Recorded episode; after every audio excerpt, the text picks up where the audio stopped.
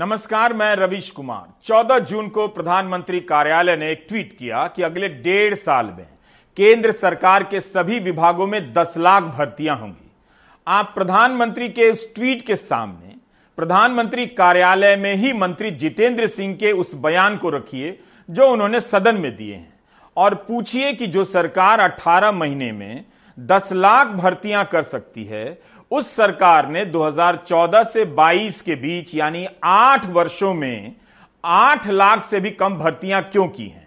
केंद्र सरकार ने दो हज़ार चौदह से लेकर दो हज़ार बीस के बीच मात्र सात लाख बाईस हज़ार ही भर्तियां की हैं। दो हज़ार अठारह उन्नीस और उन्नीस बीस को चुनावी वर्ष मान लें तो साल काफी भर्तियां निकली थी, खूब प्रचार भी हुआ, लेकिन तब भी उन दो वर्षों में एक लाख पिचासी हजार एक सौ छियानवे नौकरियां ही दी गई, जबकि दो हज़ार चौदह से दो हज़ार बाईस के बीच केंद्र की भर्तियों के लिए बाईस करोड़ आवेदन आए। इन आवेदनों के जरिए सरकार के पास कितना पैसा आया, अगर यह सवाल भी पूछा गया होता तो पता चलता कि भर्ती के फॉर्म से भले युवा को नौकरी ना मिले, लेकिन सरकार को कितना पैसा मिला।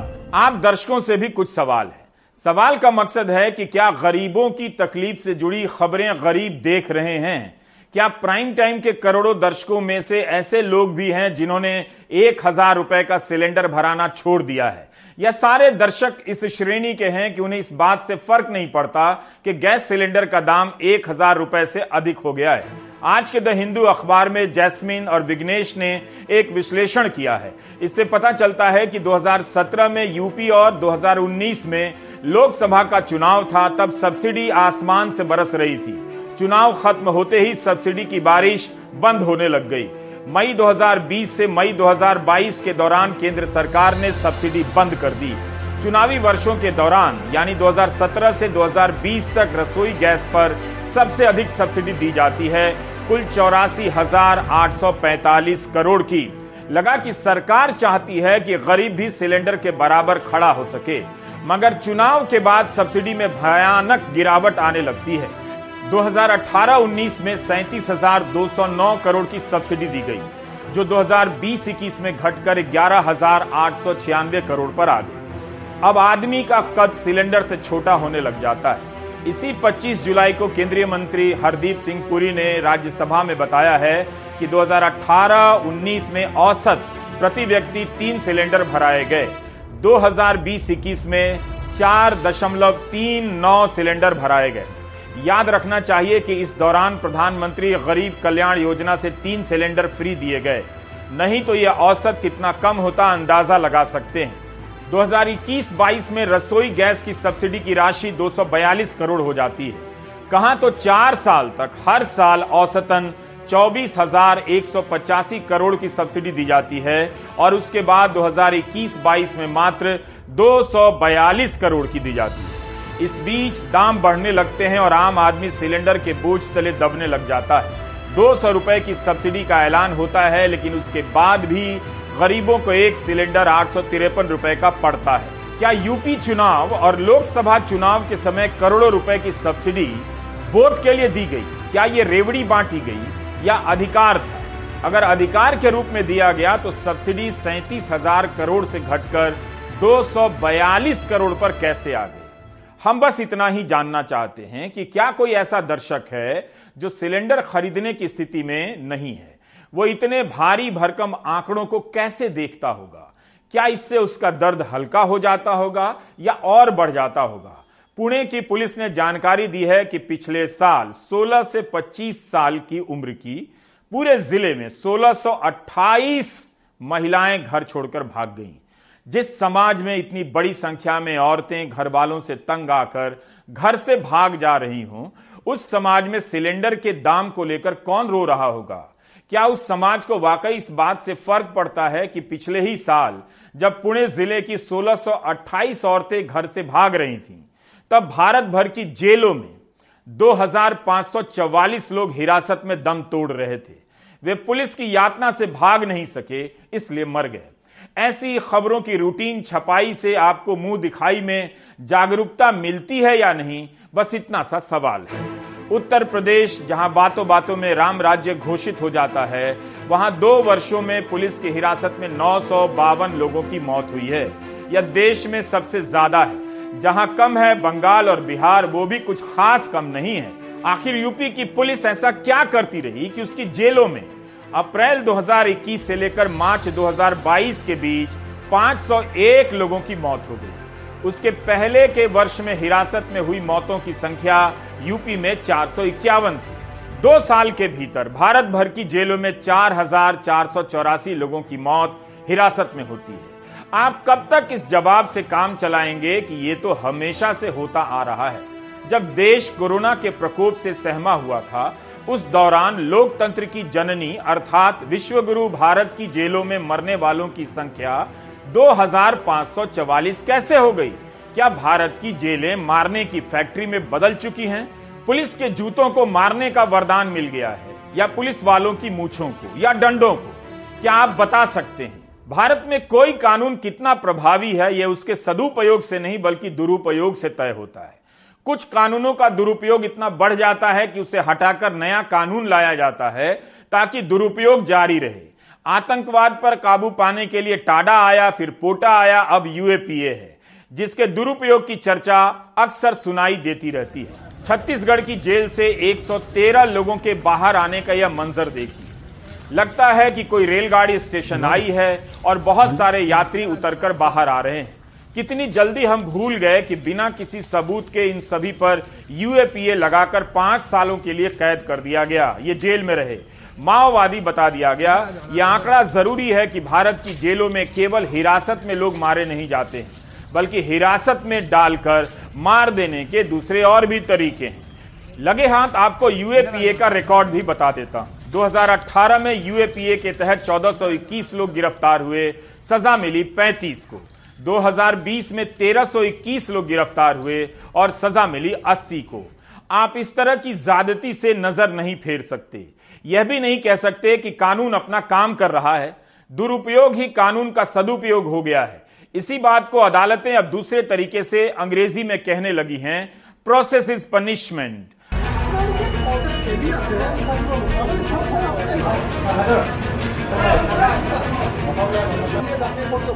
असम के अखिल गोगोई को यूएपीए की धाराओं में गिरफ्तार कर कई महीनों के लिए जेल में डाल दिया गया। एनआईए कोर्ट के जज प्रांजल दास ने अपने फैसले में कहा कि रिकॉर्ड पर जो दस्तावेज पेश किए गए हैं और जिन पर चर्चा हुई है, मैं सोच विचार कर इस नतीजे पर पहुंचा हूं कि इन सभी साक्ष्यों के आधार पर नहीं कहा जा सकता कि भारत की एकता, अखंडता और संप्रभुता को खतरा पहुंचाने के इरादे से आतंकी कार्रवाई की गई या लोगों को आतंकित करने के इरादे से आतंकी कार्रवाई की गई। इसलिए अखिल गोगोई के खिलाफ आरोप तय करने का कोई मामला नहीं बनता है। क्या कानून इसी के लिए काम कर रहा था कि किसी को भी उठाकर यूएपीए की धारा लगाकर बंद कर दो, ट्विटर पर लिख देने से भी यूएपीए लगा दो? चीफ जस्टिस ही कह रहे हैं कि पुलिस के अफसरान नेताओं के हाथ में खेल रहे हैं, दूसरों को फंसाते हैं, फिर सरकार बदलती है तो उस अफसर को फंसाने कोई और आ जाता है जो पहले की सरकार में किसी और को फंसा रहा था। इस तरह से आप देखते हैं कि फंसाने का अफसाना चलते रहता है। अगर कानून अपना काम कर रहा है, तब फिर चीफ जस्टिस से लेकर तमाम न्यायाधीशों को अदालत के भीतर और बाहर ऐसा क्यों कहना पड़ रहा है?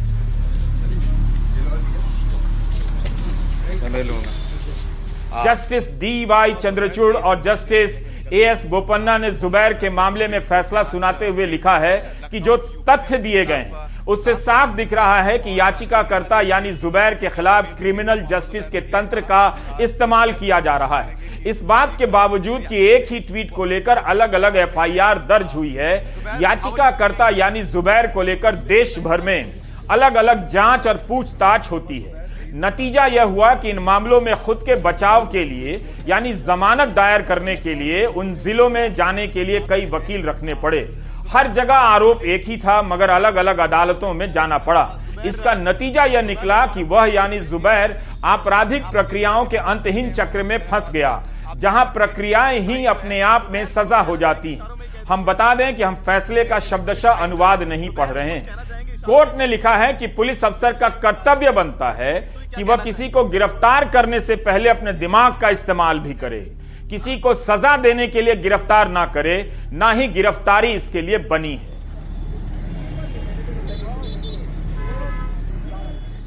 अगर कानून को इसी तरह काम करने दिया गया और सवाल नहीं उठाए गए तो जुबैर से लेकर अखिल गोगोई, दिशा रवि से लेकर डॉक्टर कफील खान के मामले में कानून के काम से कानून का ही नाम खराब हो जाएगा। इसलिए ईडी को लेकर उठ रहे सवालों का एकमात्र जवाब यह नहीं हो सकता कि कानून अपना काम कर रहा है, कानून सबके लिए बराबर है। यह बराबर तब होता जब इसकी गिरफ्त में वही लोग नहीं दिखाई देते जो विपक्ष के नेता हैं, वही लोग नहीं दिखाई देते जो पत्रकार हैं, सामाजिक कार्यकर्ता हैं और सरकार की नीतियों पर सवाल उठाते हैं। अभी अभी सुप्रीम कोर्ट का फैसला आया है, prevention of money laundering act और ईडी के जुरिसडिक्शन को अपहोल्ड किया गया है। कानून अपना काम कर रहा है और कानून के सामने विषयों को रखना यह किसी भी व्यक्ति का अधिकार भी है और यही आवश्यक है। लेकिन कांग्रेस पार्टी और जिस तरीके से एक परिवार को कानून से ऊपर समझने के जो कुत्सित प्रयास है, यह इस देश में चलने वाला नहीं। देश कानून से चलता है, देश नियमों से चलता है और नियम सबके लिए बराबर है और नियम का, कानून का जवाब देना ये सबकी जिम्मेवारी है। मुझे लगता है कि कांग्रेस पार्टी और ये परिवार, इनको नियम के अनुसार चलना चाहिए और कानून का जवाब देना चाहिए। कानून में सारे प्रावधान हैं। पिछले आठ साल में कानून ने जिस तरह से कुछ खास लोगों के खिलाफ काम किया है, उसे लेकर किसी भी सजग नागरिक को चिंता होनी चाहिए। अगर कानून अपना काम करता तो एक साल के भीतर दो हजार पांच सौ चौवालीस लोगों की मौत पुलिस की हिरासत में नहीं होती। सरकार को बताना चाहिए कि अवैध एनएसए लगाने वाले अफसरों के खिलाफ उसने क्या कदम उठाए, क्या कार्रवाई की, किसी पर फर्जी यूएपीए लगाने वालों के खिलाफ क्या एक्शन लिया गया है। तब सरकारी पक्ष की बात में दम नजर आता कि कानून अपना काम कर रहा है और सरकार देख रही है कि काम कर रहा है या नहीं कर रहा है। आज भी ईडी ने सोनिया गांधी से पूछताछ की, उनसे करीब बारह घंटों की पूछताछ हो चुकी है। कांग्रेस ने ईडी को लेकर मुख्यालय में प्रदर्शन किया। सचिन पायलट, पवन बंसल, नेटा डिसूजा, श्रीनिवास बीवी सहित कई नेताओं को दिल्ली पुलिस ने गिरफ्तार किया। इसके अलावा दूसरे दिन भी कांग्रेस ने ईडी को लेकर संसद भवन से मार्च निकाला, लेकिन विजय चौक पर कई सांसद और नेता हिरासत में ले लिए गए। कांग्रेस ने अपनी महिला सांसद का एक वीडियो ट्वीट किया है कि उनके साथ धक्का मुक्की हुई और कपड़े फट गए। उधर आज कांग्रेस मुख्यालय में अशोक गहलोत, गुलाम नबी आजाद, आनंद शर्मा की प्रेस कॉन्फ्रेंस हुई। कांग्रेस ने कहा कि ईडी तमाशा कर रही है, आतंक फैला रही है। राहुल गांधी से पांच दिनों की पूछताछ के बाद सोनिया गांधी से क्या पूछना रह गया है। इनके पास कई साल से दस्तावेज हैं, कई बार पूछताछ हो चुकी है। ईडी का दुरुपयोग कर सरकारें गिराई जा रही हैं। महाराष्ट्र में अट्ठाईस दिन हो गए लेकिन वहां कोई मंत्रिमंडल नहीं बना है। कांग्रेस ने यह भी आरोप लगाया है कि ईडी के डर के कारण मीडिया में भी महंगाई और बेरोजगारी पर चर्चा नहीं होती है। मीडिया मालिक घबराए हुए हैं कि कब ईडी आ जाए।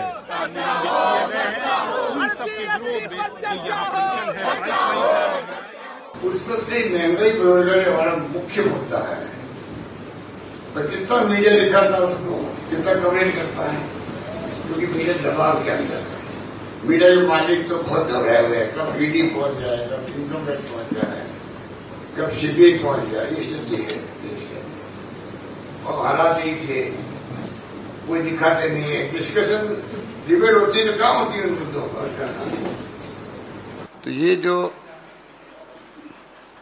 ईडी का आतंक है देश के अंदर, ये आतंक मचा रखा है, इसका फैसला जल्दी होना चाहिए। सोनिया गांधी जी, राहुल गांधी जी जमानत पर है भ्रष्टाचार के गंभीर आरोपों को लेकर और जांच एजेंसियां उनको जांच के लिए बुला रही हैं।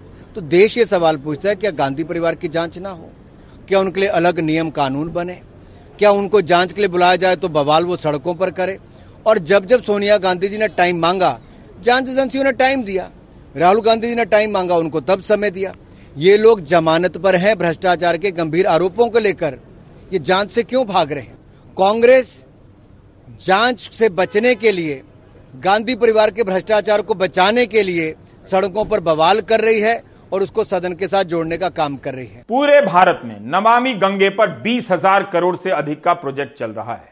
यूपी सरकार के ही मंत्री दिनेश खटीक ने इस परियोजना में व्यापक भ्रष्टाचार के आरोप लगाए। इस बारे में कानून ने अभी तक क्या काम किया और ईडी ने क्या काम किया जानकारी नहीं है। विपक्ष आरोप लगाता है कि ईडी का कानून कभी सत्ता पक्ष से जुड़े लोगों के खिलाफ काम नहीं करता, न जांच करता है। ईडी के खिलाफ आरोप लगाने में विपक्ष एक मत तो नजर आता है, मगर उसके खिलाफ प्रदर्शन के मामले में सबकी रणनीति अलग अलग होती है। यहाँ के ईडी का जो दफ्तर है वहाँ मैं खुद स्वयं जाने वाला हूँ और जो कुछ उन्हें जांच करनी है वो जांच करने के लिए उनके सामने अवेलेबल रहने वाला हूँ। जैसे ही शरद पवार ने कहा कि वे महाराष्ट्र कोऑपरेटिव बैंक घोटाले के मामले में पूछताछ के लिए खुद ही ईडी के दफ्तर जाएंगे, सन्नाटा पसर गया। सत्ताईस सितंबर दो हजार उन्नीस को शरद पवार ने ट्वीट कर बताया कि इसके बाद मुंबई पुलिस के वरिष्ठ अधिकारी उनसे मिलने आए, गुजारिश की कि आपके जाने से महाराष्ट्र और मुंबई में कानून व्यवस्था खराब हो जाएगी, दिक्कत हो जाएगी, इसलिए ईडी के दफ्तर ना जाएं, उन्हें अगली तारीख बता दी जाएगी। तब ईडी क्यों बीच रास्ते से लौट आई? क्या राजनीतिक कारण नहीं रहे होंगे? उस समय राष्ट्रवादी कांग्रेस पार्टी के कार्यकर्ताओं ने पूरे राज्य में ईडी के खिलाफ प्रदर्शन किया था, जिसके बारे में बीजेपी के अध्यक्ष चंद्रकांत पाटिल ने बयान दिया था कि एनसीपी लोगों की सहानुभूति लेने के लिए ईडी का विरोध कर रही है। ऐसा नहीं है कि विपक्ष ही ईडी पर विश्वास नहीं करता, बल्कि ईडी भी विपक्ष की सरकारों पर विश्वास नहीं करती है। आज की ही खबर है कि ईडी चाहती है कि दिल्ली के स्वास्थ्य मंत्री की जांच केंद्र सरकार के डॉक्टर करें, उसे दिल्ली सरकार के डॉक्टरों पर भरोसा नहीं। ईडी ने हाईकोर्ट में याचिका लगाई है कि सतेंद्र जैन को लोकनायक जयप्रकाश अस्पताल से हटाया जाए, उनकी जांच एम्स या आरएमएल में हो। राजनीति इस स्तर पर जांच एजेंसियों को ले आई है कि हंसी भी आती है। ऐसा लगता है कि एक दिन ऐसा भी आएगा जब ईडी को अपना अस्पताल बनाने, उसमें अपना डॉक्टर और नर्स रखने की अनुमति दी जाएगी और बजट भी दिया जाएगा। जब केंद्र सरकार और केंद्र की एजेंसियां शक करें तो वो ठीक है, लेकिन जब विरोधी दल या विपक्षी सरकारें ईडी पर शक करें तो वो ठीक क्यों नहीं है? दिल्ली के स्वास्थ्य मंत्री सतेंद्र जैन भी ईडी की गिरफ्त में हैं। तीस मई को ही उन्हें गिरफ्तार किया गया। जैन पर कोलकाता की एक कंपनी के साथ दो हजार पंद्रह सोलह में हवाला लेन देन के आरोप हैं। जैन अभी तक जेल में हैं। उन्हें आज तक स्वास्थ्य मंत्री के पद से नहीं हटाया गया। आम आदमी पार्टी ने उनकी गिरफ्तारी के विरोध में प्रेस कॉन्फ्रेंस की, मुख्यमंत्री केजरीवाल ने भी प्रेस कॉन्फ्रेंस की। ईडी के दुरुपयोग के कई आरोप लगाए, लेकिन एनसीपी और कांग्रेस की तरह कोई प्रदर्शन नहीं किया। आम आदमी पार्टी ने कानूनी लड़ाई का रास्ता चुना। छापों के मामले में बंगाल का राजनीतिक इतिहास कुछ और है। दो हजार चौदह के बाद से तृणमूल के जिन नेताओं पर नारदा और शारदा में भ्रष्टाचार के आरोप लगे, उनमें से कई बीजेपी में आ गए और वापस तृणमूल में भी चले गए। इससे जांच एजेंसियों और उनकी राजनीतिक भूमिका संदिग्ध तो होती है, लेकिन इसके बाद भी पार्थ चटर्जी का मामला काफी गंभीर लगता है। राजनीति का काला सच हर तरफ है, लेकिन जब एक तरफ का ही पैसा पकड़ा जाता है तो विपक्ष में भगदड़ मचना स्वाभाविक है। पश्चिम बंगाल के शिक्षा मंत्री पार्था चटर्जी की सहयोगी अर्पिता मुखर्जी के घर से बीस करोड़ की राशि पकड़ी गई है। ऐसे घोटाले का सच हर तरफ हर राज्य में है, लेकिन जो भी पकड़ा गया उसे तो नहीं छोड़ा जा सकता। इतनी रकम यहाँ इस तरह से रखी हुई है। बंगाल में शिक्षा विभाग में नियुक्ति में घोटाले की जांच चल रही है, लेकिन ममता बनर्जी ने ईडी के खिलाफ इस तरह से अभियान नहीं छेड़ा है। वे जांच की बात करती हैं, लेकिन अभी तक पार्थ चटर्जी का इस्तीफा नहीं हुआ है। विपक्ष के खिलाफ ईडी की अब तक की कार्रवाई में बंगाल का यह छापा सबसे बड़ा और संगीन लगता है। यह खबर आज की है। अर्पिता मुखर्जी के एक और घर से बड़ी मात्रा में नगद मिला है। इतने नोट मिले हैं कि गिनती के लिए बैंक अधिकारियों से कहा गया कि मशीन लेकर पहुंचे। ईडी को अलमारियों से कैश मिला है, साथ ही यहां पर कुछ और प्रॉपर्टी के दस्तावेज बरामद हुए हैं।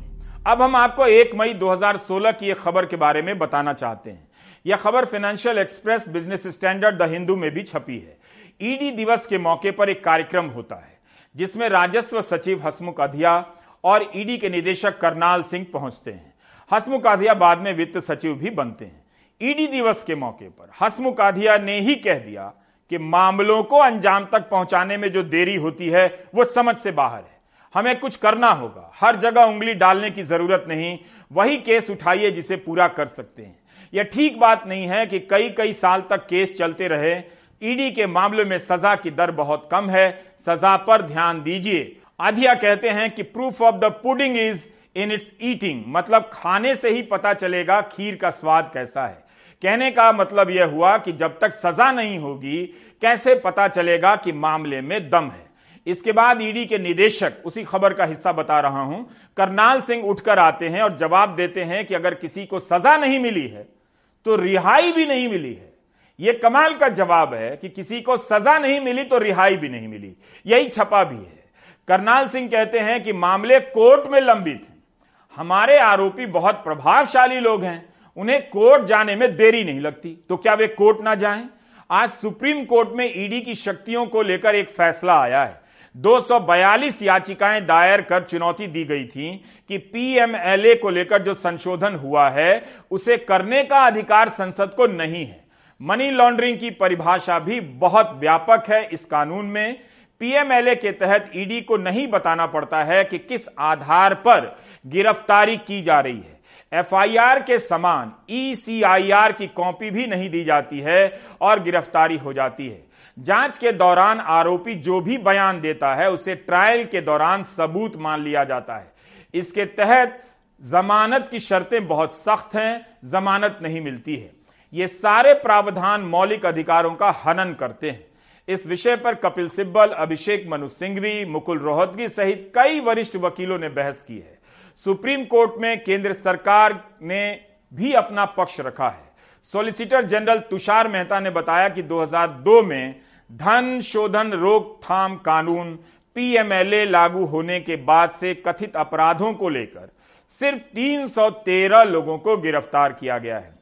ऐसे मामलों में अदालतों द्वारा पारित अंतरिम आदेशों द्वारा कवर की गई कुल राशि लगभग सड़सठ हजार करोड़ रुपए है। इसके तहत दो आतंकवादियों को सजा भी हुई है, उनके पैसे के सोर्स को पकड़ा भी गया है। इस मामले की सुनवाई justice A M Khanwilkar, justice Dinesh Maheshwari और जस्टिस सीटी रवि कुमार की बेंच के समक्ष चल रही थी। जस्टिस ए एम खानविलकर की बेंच ने फैसला सुनाते हुए कहा कि बेंच के सामने सवाल था कि पीएमएलए में कुछ संशोधन किए गए हैं, वो नहीं किए जा सकते थे, संसद द्वारा संशोधन किया जा सकता था या नहीं। यह सवाल हमने सात जजों की पीठ के लिए खुला छोड़ दिया है। संशोधन के सवाल पर अब सात जजों की पीठ फैसला करेगी। इसी के साथ जस्टिस खानविलकर की बेंच ने कहा कि गंभीर अपराध रोकने के लिए कड़े कदम बहुत जरूरी हैं। मनी लॉन्ड्रिंग ने आतंकवाद को बढ़ावा दिया जिससे देश की एकता और अखंडता को खतरा पहुंचता है, इसलिए ईडी अधिकारियों के लिए मनी लॉन्ड्रिंग मामले में किसी आरोपी को हिरासत में लेने के समय हिरासत के आधार का खुलासा करना अनिवार्य नहीं है। ईडी अफसर पुलिस अधिकारी नहीं है, इसलिए पीएमएलए के तहत एक अपराध में दोहरी सजा हो सकती है। कोर्ट ने सभी ट्रांसफर याचिकाओं को वापस संबंधित हाईकोर्ट को भेज दिया है। जिन लोगों को अंतरिम राहत है वह चार हफ्ते तक बनी रहेगी, जब तक निजी पक्षकार अदालत से राहत वापस लेने की मांग न करें।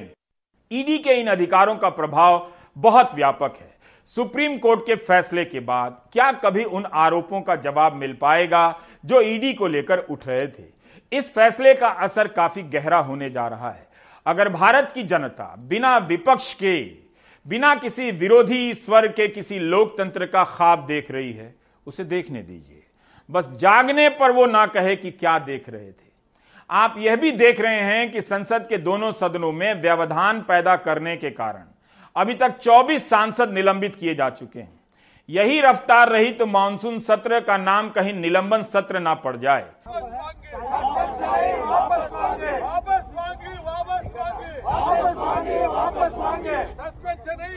इसका नतीजा यह है कि संसद परिसर में गांधी जी की मूर्ति के आगे निलंबित सांसद आए दिन प्रदर्शन कर रहे हैं। सांसदों का कहना है कि संसद में उनके मुद्दों पर बहस क्यों नहीं हो सकती है। हमारे सहयोगी अखिलेश शर्मा ने N D T V dot com पर लिखा है कि विपक्ष के दस सांसदों ने निलंबन के खिलाफ राज्यसभा के सभापति और उपराष्ट्रपति वेंकैया नायडू से मुलाकात की। उन्होंने मांग की कि निलंबन वापस हो, मगर जवाब मिला कि माफी मांगने पर ही निलंबन वापस होगा। अखिलेश ने यह बात सूत्रों के हवाले से लिखी है। यह भी लिखा है कि सरकार अगले हफ्ते महंगाई के मुद्दे पर चर्चा करा सकती है। इस दौरान बताया गया है कि उन्नीस सौ नवासी में लोकसभा से तिरसठ सांसद निलंबित किए गए थे। दो हजार पंद्रह में पच्चीस सांसदों को निलंबित किया गया था। विपक्ष ने निलंबन वापसी के लिए माफी मांगने से इनकार कर दिया और कहा कि सरकार जनता के मुद्दों पर चर्चा नहीं चाहती। सरकार की अपनी दलील है। सरकार कह रही है कि तख्ती लेकर सदन में आने या नारे लगाने पर, वेल में चले आने पर सांसदों को भारी मन से निलंबित करना पड़ रहा है। सवाल है कि सदन की कार्यवाही पूरे दिन और इस तरह कई दिन के लिए निलंबित हो जाती है। उसके बजाय क्या यह अच्छा नहीं होता कि सरकार चार पांच घंटे की चर्चा खुद से मान लेती। गुजरात में नकली शराब से हुई मौतों पर जवाब दो, जवाब दो, जवाब दो। आज आम आदमी पार्टी के सांसदों ने गुजरात में शराब से चालीस लोगों की मौत को लेकर प्रदर्शन किया। राज्यसभा सांसद संजय सिंह को भी एक सप्ताह के लिए निलंबित कर दिया गया है। गुजरात के वलसाड में आज शराब की पार्टी कर रहे बीस से अधिक लोगों को पकड़ा गया है। शराब का धंधा बंद करो, बंद करो, बंद करो। जो अभी पूरा देश जो अभी महंगाई में ऐसा जल रहा है, हमको अनेबल टू डू एनीथिंग, तो उसी का प्रोटेस्ट में हम कर रहे हैं। नहीं, सरकार के लोग कह रहे हैं कि महंगाई वैसा नहीं है, अमेरिका में नहीं है, बेवजह जानबूझकर आप लोग।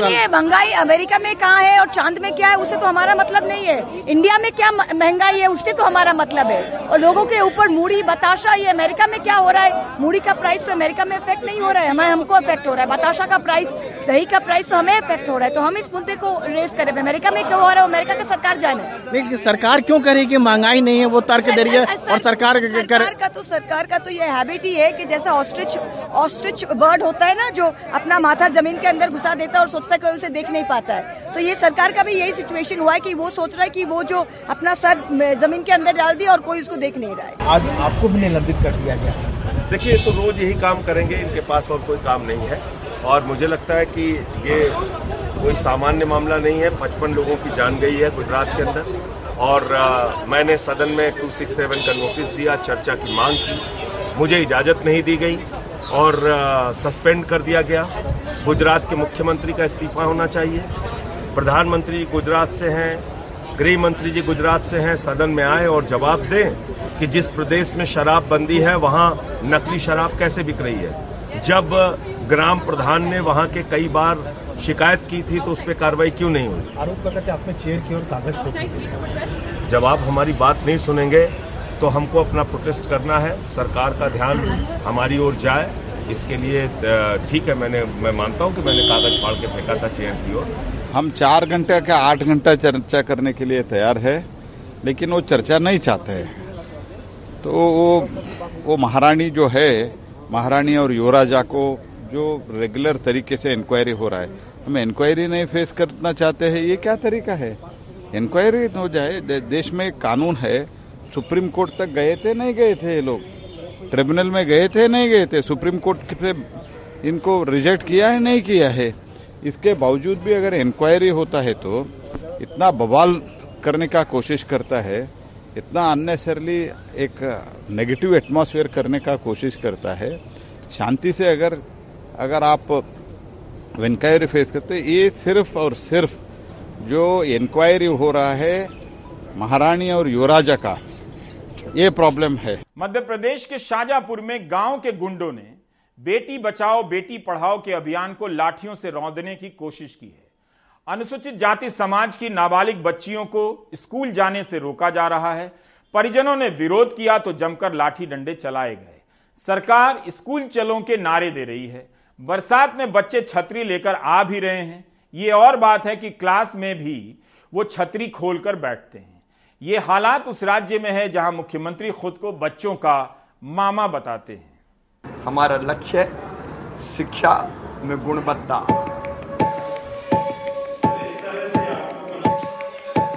मैं भी अपने विद्यालय में साल में एक बार जाता ही हूं।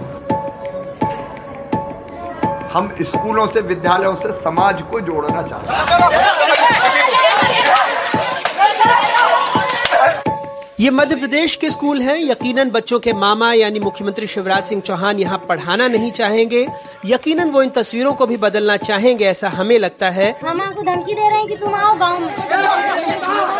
जहां शाजापुर जिले के बावलिया खेड़ी गांव में सोलह साल की लक्ष्मी पढ़ना चाहती है, वो आगे भी बढ़ी, लेकिन सवर्णों ने उसे कथित तौर पर रोकने के लिए लाठियां चलाईं।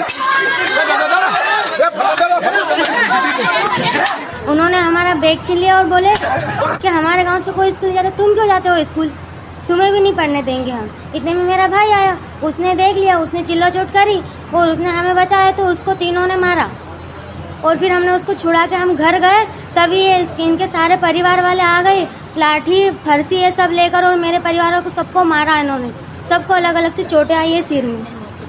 मेरे मौसी के लड़के, मेरे नाना जी, मेरे भाई, सबको आई है चोटें। इनके इधर से कोई नहीं जाता है, इसलिए हमें भी नहीं जाने दे रही है, ये सब तो बोलते हैं वो लोग। पुलिस ने आरोपियों के खिलाफ एट्रोसिटी एक्ट के तहत मामला दर्ज कर लिया, लेकिन ये दो तरफा है। एक पक्ष की ओर से एक रिपोर्ट की गई जिसमें सात आरोपी बनाए गए, उसमें दो तीन सौ तेईस दो सौ चौरानवे चौंतीस और एस सी एस सी की धाराओं में अपराध पंजीबद्ध किया गया और अपराध की विवेचना की जा रही है, साक्षियों से पूछताछ की जा रही है। और उसमें और दूसरे पक्ष की ओर से माखन राजपूत ने रिपोर्ट की है, इसमें चार आरोपी बनाए गए हैं। बहरहाल जो बच्चे पढ़ने स्कूल आते हैं उनकी हालत भी देख लीजिए। ये दूर दराज नहीं, राजधानी भोपाल में राजभवन के बिल्कुल नजदीक बना सरकारी स्कूल है। स्कूल सामुदायिक भवन में चलता है। जमीन पर पहली से पांचवी तक के बच्चे बैठकर पढ़ाई करते हैं। ये सामुदायिक भवन है, इसी में क्लास लगती है, पांचों क्लासें एक साथ लगती है, सबको अलग अलग ऐसे कॉर्नर करके बिठा लेते हैं। ये भोपाल के पौष शाहपुरा इलाके के बीच सरकारी स्कूल है। बरामदे में पानी टपकता है, बिजली के तार खुले हैं, सीलन भरी दीवारों के नीचे बच्चे बैठते हैं। स्कूल में शौचालय गंदा है, शिक्षक आसपास रहने वाले शरारती तत्वों से भी परेशान हैं। समस्या ये है कि यहाँ पे कोई चौकीदार नहीं है, छोटे बच्चे हैं, पहली से पांचवी तक, तो प्यून भी नहीं है यहाँ। और ये स्लम्स एरिया होने से यहाँ आए दिन ताले टूटते हैं।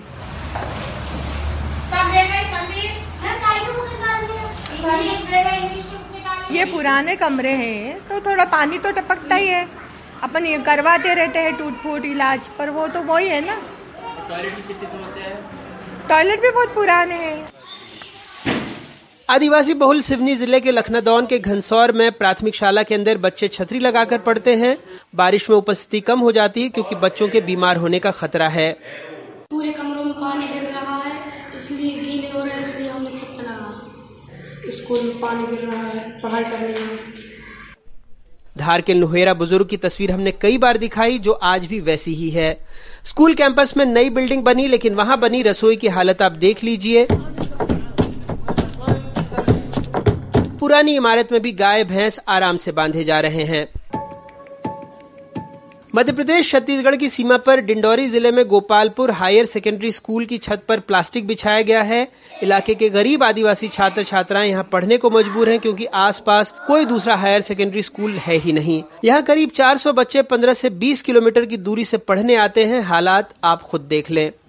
पानी टपकना बरसातों के दिनों में, जिससे हमें पढ़ाई में बहुत सी बाधाएं आती है सामने से। डर लगता है यहाँ बैठने में? यस सर, बहुत डर लगता है। कभी कभी सडनली छतें छतों से ये जो फर्श होती है वो नीचे फिसल के गिर जाती है सर। पड़ोस की बात हो रही है तो छत्तीसगढ़ जिले में महासमुंद के जिला शिक्षा अधिकारी के कार्यालय ही चले चलते हैं। एक छोटे से कमरे में छत से जगह जगह पानी गिरता है, दीवारों पर बिजली के स्विच लगे हैं, उसके ऊपर से पानी की धार बहती है। बाल्टी लगाकर पानी को रोकने का प्रयास किया जाता है। अतिथियों की कुर्सियों पर कभी तेज कभी धीरे पानी का झरना बहता है। यहीं से जिले के कुल उन्नीस सौ पचपन प्राइमरी से लेकर हायर सेकेंडरी स्कूलों का प्रबंधन और दो लाख तेईस हजार छात्रों के भविष्य का निर्धारण होता है। बहुत पानी गिरता है तो हम बरामदे में खड़े रहते हैं। जहाँ हमारे लिपिक लोग बैठते हैं वहाँ पर तो पूरा छज्जे गिरा हुआ है। इसके लिए हमने विभाग को लिखा है, विभाग से मांग भी किया पर अभी तक से कुछ भी नहीं मिला है।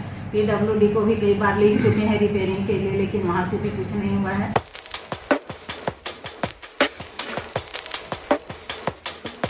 आदिवासी बहुल अलीराजपुर जिले में ये स्कूली छात्राएं चार किलोमीटर पैदल चलती थीं, फिर चार बाई छः के पलंग पर पाँच घंटे की पढ़ाई क्योंकि छात्रावास बना ही नहीं था। दो हफ्ते पहले अखबार में खबर आई तो इन्हें शिफ्ट कर दिया गया। बिल्डिंग सुविधाएं तो एक तरफ, हालात ये हैं कि चयनित शिक्षक प्रदर्शन कर रहे हैं, उनकी बहाली नहीं हो रही। वहीं स्कूल शिक्षकों से खाली हैं।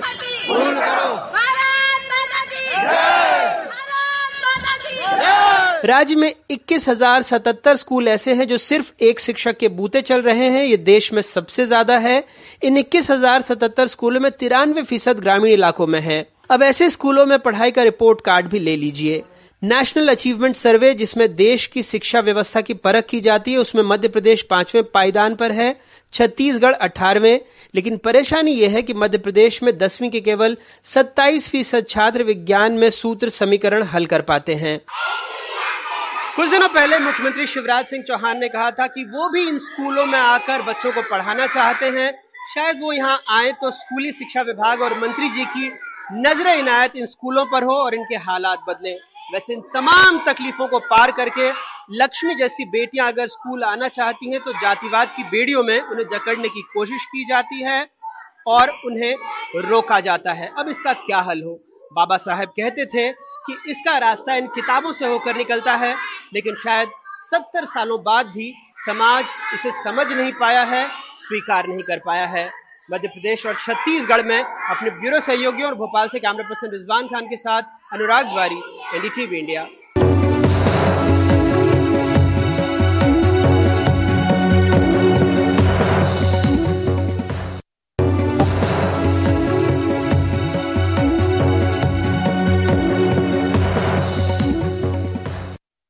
देश में एक तरफ फाइव जी स्पेक्ट्रम की नीलामी करके चार लाख करोड़ से ज्यादा की आमदनी का लक्ष्य रखा गया है।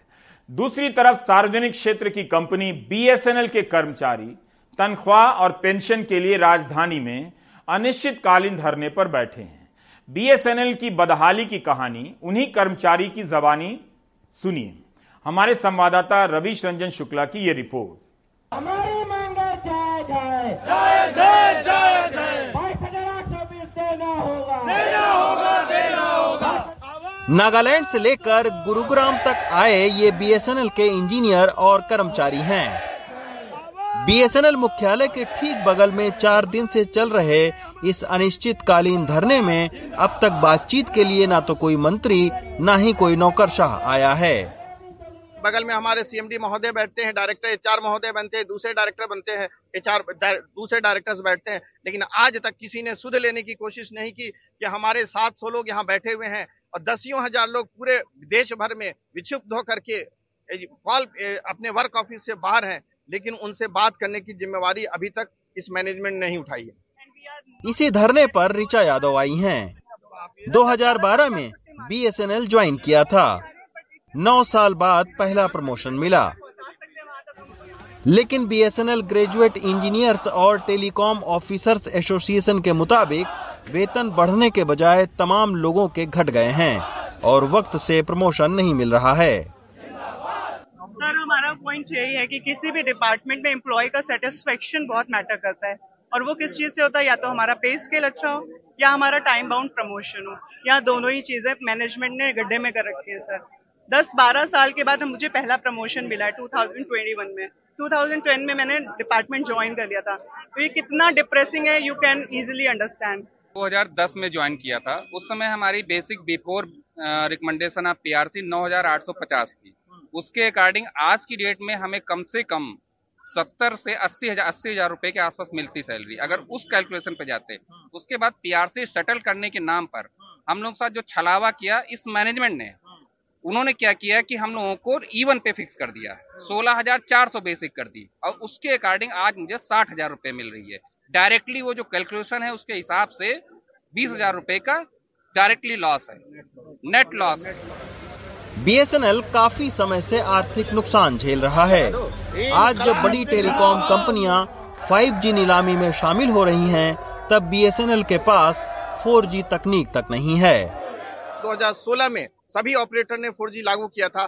आज दो हजार बाईस, लगभग छह साल हो चुके हैं जहां पे फाइव जी की नीलामी हो रही है, आज बीएसएनएल फोर जी लॉन्च नहीं करा। पब्लिक कैसे हमारे साथ जुड़ेगी? हालांकि बुधवार को सरकार ने बीएसएनएल के रिवाइवल पैकेज की घोषणा की है। कैबिनेट में बीएसएनएल भारत संचार निगम लिमिटेड के रिवाइवल के लिए एक लाख चौसठ हजार यानी one lakh sixty four thousand crore का पैकेज अप्रूव हुआ है। बीएसएनएल के लिए पहला रिवाइवल पैकेज दो हज़ार उन्नीस में हुआ था। आप सब जानते हैं दो हज़ार उन्नीस के रिवाइवल के बाद में BSNL has become a stable organisation. After the two thousand nineteen revival package BSNL has become stable entity. करीब उन्नीस हज़ार करोड़ का इसका रेवेन्यू अभी है और करीब अठारह हज़ार करोड़ का इसका ऑपरेटिंग एक्सपेंसेस है। सरकार को बीएसएनएल पर भी ध्यान देने की जरूरत है, क्योंकि मुझे याद आता है बीएसएनएल एक ऐसा विभाग था जहां पर हम लोगों ने खुद लाइन में लगकर बीएसएनएल के सिम को हासिल किया था। तो आप सोचिए कि ऐसी कंपनी की ये दुर्गति हो गई है कि आज की तारीख में ना इनके एम्प्लाई को पेंशन मिल रही है और ना ही प्रमोशन। दिल्ली से रवीश रंजन शुक्ला, एनडीटीवी इंडिया। आप देख रहे थे प्राइम टाइम। नमस्कार।